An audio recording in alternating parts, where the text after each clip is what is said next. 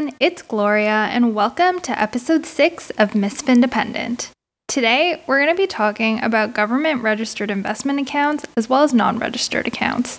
According to the 2016 Canadian Census, about 65% of Canadians have some sort of registered account, whether it is an RSP, TFSA, or RPP. If you have extra savings beyond your emergency fund, why not invest and shelter the earnings from tax? My guest and I will be talking about what the different types of accounts are, the best time to use each, contribution limits, and what investments to put in them. Hope you enjoy!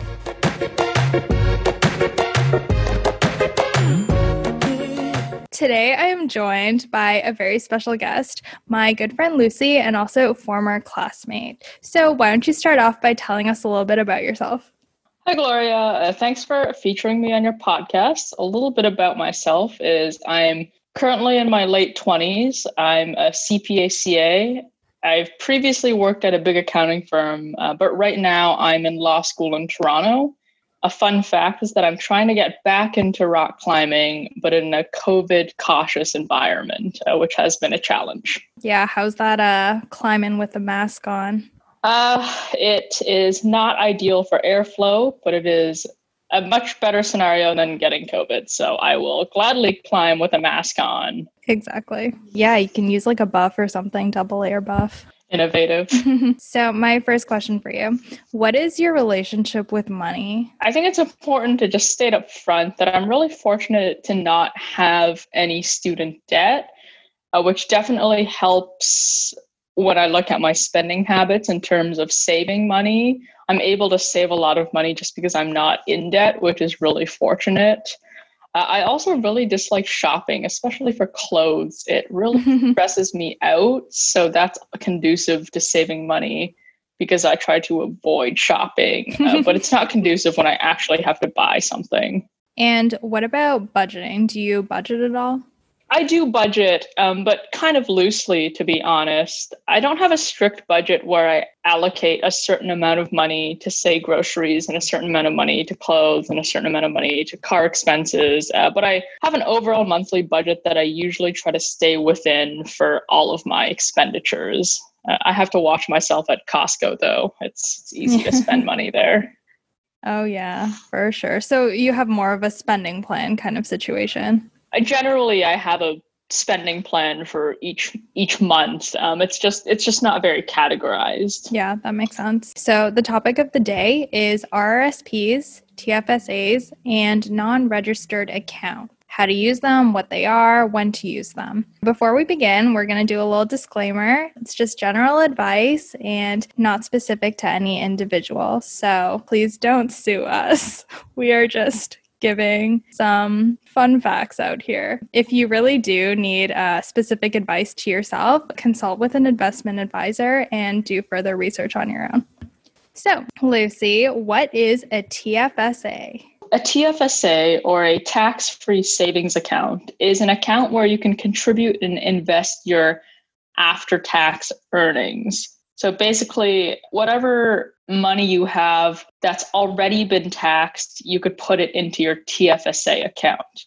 Mm-hmm. But there's a couple there's a couple of rules about who can open a TFSA account, the amounts you can put in them, and what you can actually invest in. Who can open a TFSA? So you have to be at least 18 years old and a Canadian resident to open a TFSA. That's the that's basically the first requirement you're looking at. Mm-hmm. The advantage of having a TFSA is that any income you earn in your TFSA is not subject to tax. So, ideally, what you want to do is when you contribute to your TFSA, you want to use that money to invest in something. It doesn't make sense for you to just put in money in, in cash in your TFSA and leave it as cash because you're probably not going to be earning any income or if anything, maybe you'll earn a nominal amount of interest. Ideally, the process is you put money into your TFSA account and then you use the money to invest in things like stocks, bonds, mutual funds, ETFs, etc. So you're investing in things that earn income and that income will not be taxed within your TFSA. Yeah, and that makes total sense that we should have investments that grow and appreciate in value in our TFSAs. But interestingly enough, based on RBC's 2019 Financial Independence in Retirement poll conducted by Ipsos, the most common holding for Canadians in their TFSA is actually cash. It's 42%, and then followed by mutual funds of 28%, stocks 19%, GICs 15%, ETFs 7%, and bonds 6%, which is really interesting to me because I invest completely in ETFs and I find it so interesting that not the majority of people do. And so you also mentioned that there are limits every year for your TFSA contribution. What are they? So there's annual maximum contribution limits uh, for every year. Uh, so basically, you can only contribute uh, up to that amount to your TFSA every year. If you go past it, you're going to be subject to penalties. Uh, but the, the good thing is, if you don't contribute the maximum amount in, say, um, year one, then that the leftover buffer room or contribution room you have, you can carry it forward to year 2 mm-hmm and so on, right? So yes. there's no contribution limit for your lifetime. So if you don't use it up for a certain year, then it'll carry forward indefinitely.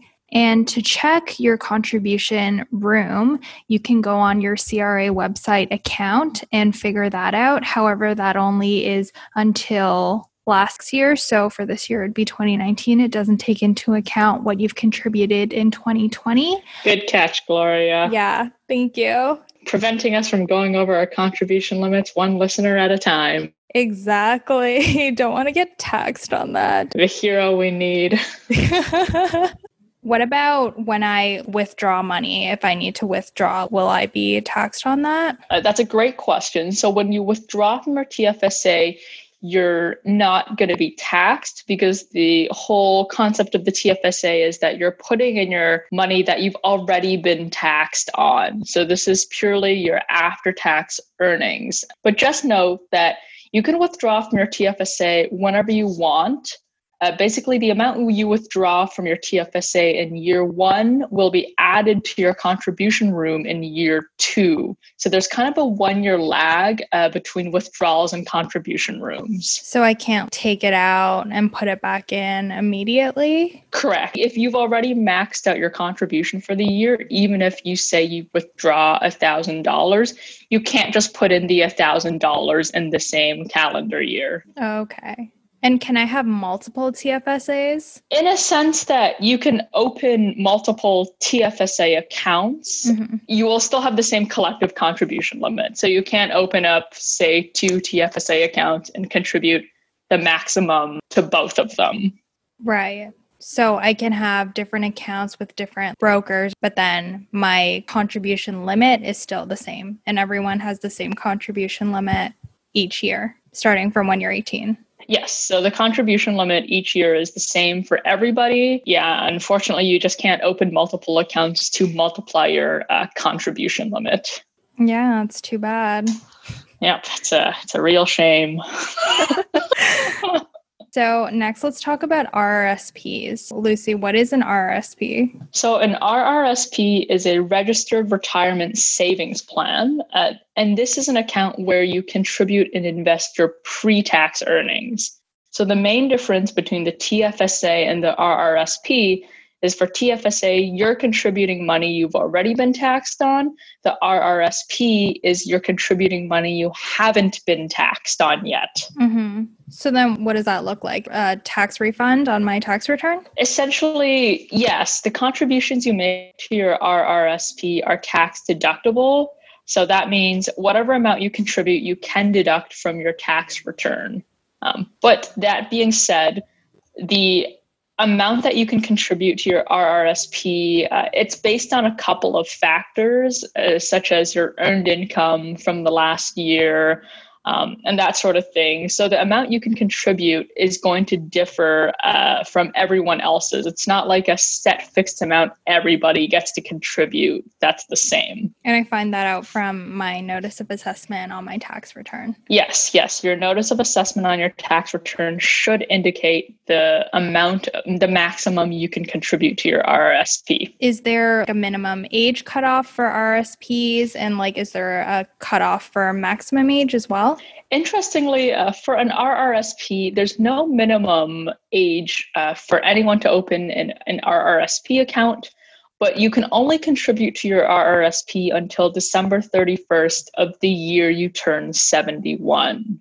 Right, because at age 71, the RRSP becomes an RRIF, which is a registered retirement income fund. And basically, what that means is that the year after the RIF is established, you have to start withdrawing a minimum amount each year. But we're not going to get too much into that because that is a long ways away. You can think of it as your RSP will become an income source for you at that point in time.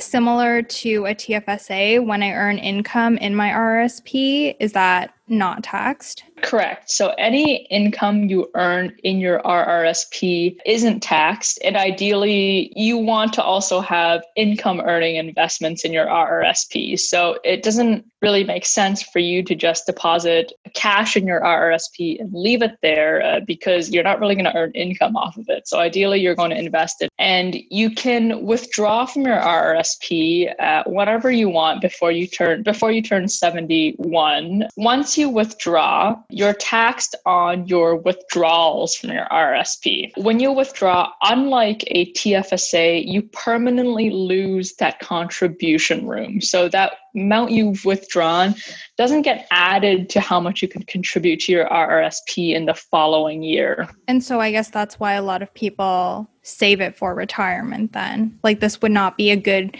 investment account to have if I was saving for like a car, vacation, or something. Yes, yes, exactly. Although there are two situations where you could potentially withdraw money from your RRSP for the purposes of buying a home or going back to school, and that gets special tax treatment. The Homebuyers Plan program is a program that allows people to withdraw from their RRSPs to buy or build a home. And um, in 2019, the budget increased the home buyers plan withdrawal limit to 35,000. Your RSP issuer will not withhold tax on the withdrawn amount of 35k or less. And to qualify, you have to be a, a first-time homebuyer and you have to be a resident of Canada as well. And you must intend to occupy the qualifying home as your principal residence within one year of buying or building it. The lifelong learning plan allows you to withdraw amounts from your RRSP to finance full time training or education for you or your spouse or common law partner, but you can't use it for your children's training or education. You're able to withdraw $20,000 in total or $10,000 in a calendar year towards your education and that would be a tax-free withdrawal as well. And in both situations, you have a certain time frame to repay these amounts back into your RRSP. So that's something interesting to consider. So those are two situations where you can potentially tax-free withdraw RRSP funds. So next let's talk about non-registered account. What is a non-registered account and when would I use that? So a non-registered account, it's basically a a taxable investment account that isn't registered with the federal government. So both the TFSA and the RRSP are accounts that are registered with the government. For a non-registered account, any income you earn in the account is going to be taxed. Uh, you don't get any special tax breaks or tax deferrals, that sort of thing. So, non registered accounts don't offer the same financial incentives as registered accounts like the TFSA and the RRSP because there's no uh, tax breaks or tax deferrals, but they are a lot more flexible because there's no contribution limit to non registered accounts, there's no age limit, and they're a little more flexible in what kind of assets you can hold in non registered accounts. What do you mean by that? Like, what type of assets? As I previously mentioned, ideally, you want to hold investments in your TFSA and RRSP accounts so you get the tax benefit of either like a deferral or a reduction in tax from the income you earn off these investments. What I would caution you against is if you have private company shares, don't put them in your TFSA or RRSP. Why? Basically, uh, what I'm referring to private company shares,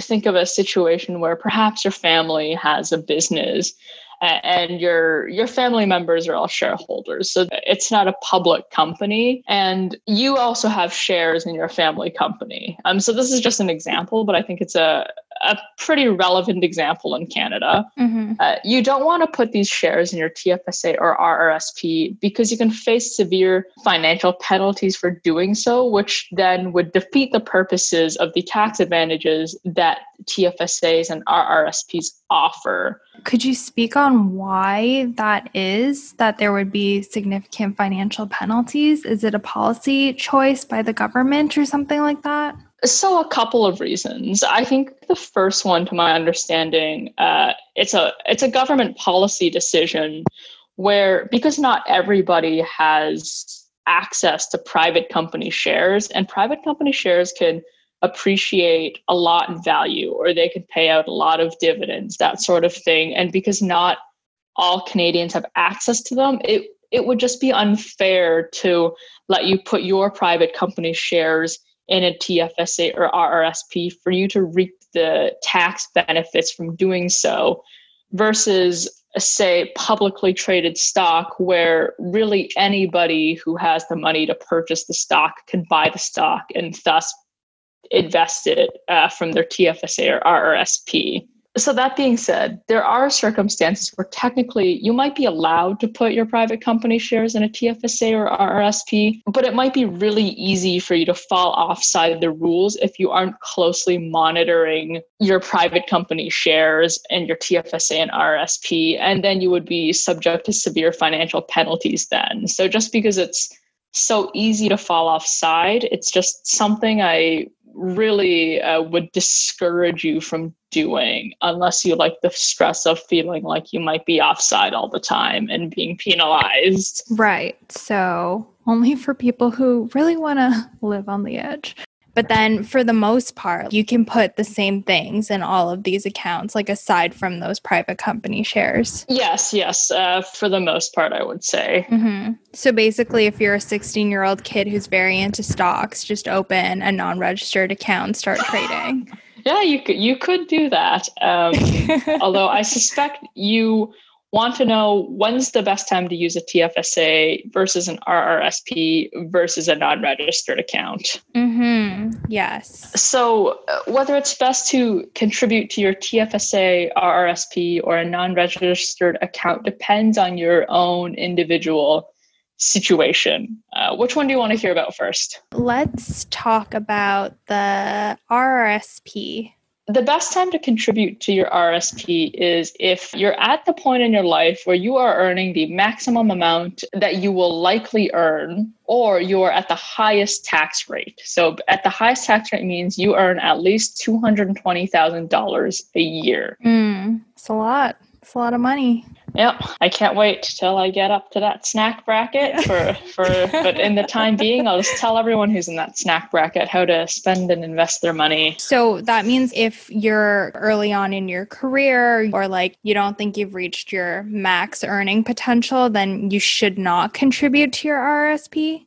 Correct. So usually if you're early in your career, much like I am, so I, I was a summer law student at a firm over the summer and that at that point my salary was probably be the lowest it will be at this point in my career. I would not contribute to the RRSP. It's just because of how Canada's personal tax rate system works, where basically your first $45,000 of income will be taxed at a lower rate than the next $45,000 and so on mm-hmm. because contributing to your RRSP results in a tax deduction that tax deduction is more meaningful when you're at a higher tax rate and you get bumped down into a lower tax rate. Right. So, like, assuming when you're retired and you're taking this money out, you're going to be at a lower tax bracket. So, you'll be taxed at a lower amount. Correct. Correct. And if I'm not contributing to my RRSP right now, like it's okay because that contribution room will grow and it'll add on every year, right? Correct. So if you're not contributing in one year uh, and you have like low income or you know you're going to earn a lot more in future years, uh, don't worry about it because that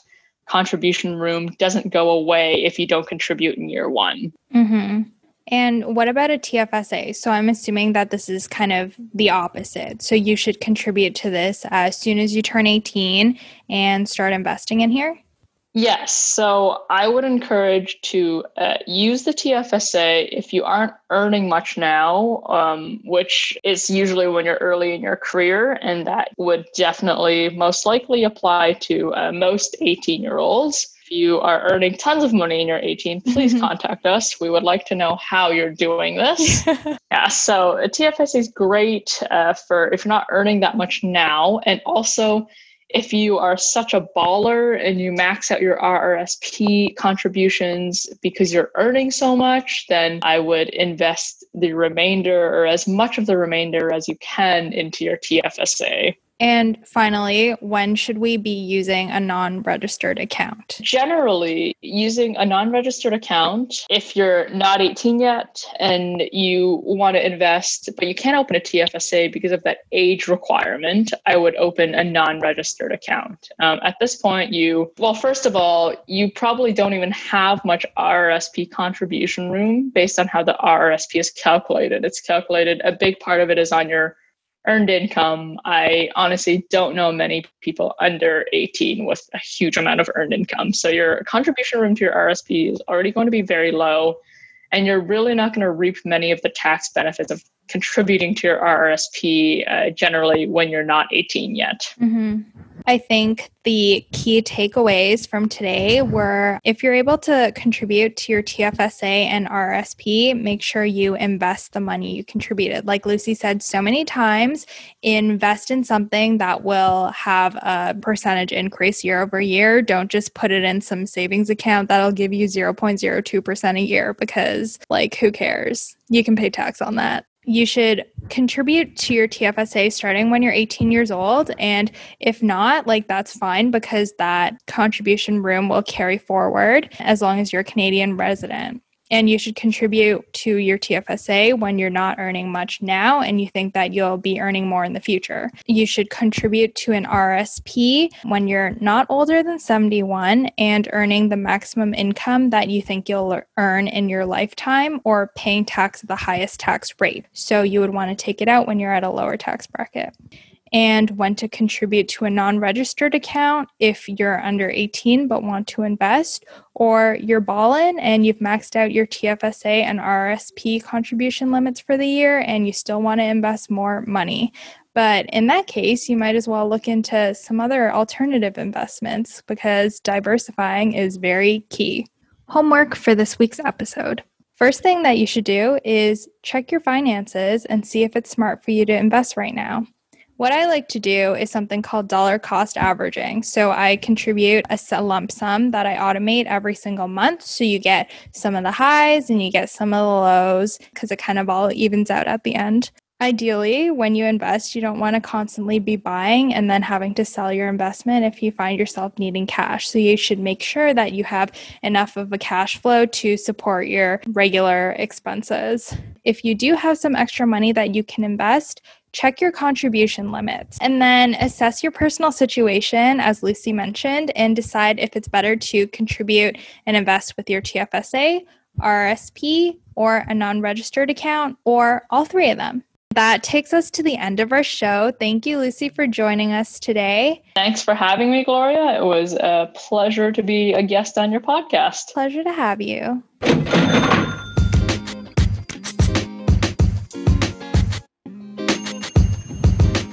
As the aspiring Miss Independent, this is Gloria signing out. Thank you so much for listening. If you enjoyed this episode, please subscribe on your preferred podcast platform. And if you're using Apple Pods, please toss me five stars. It would help me so, so much. So, see you next time. Until then, stay healthy and grow wealthy.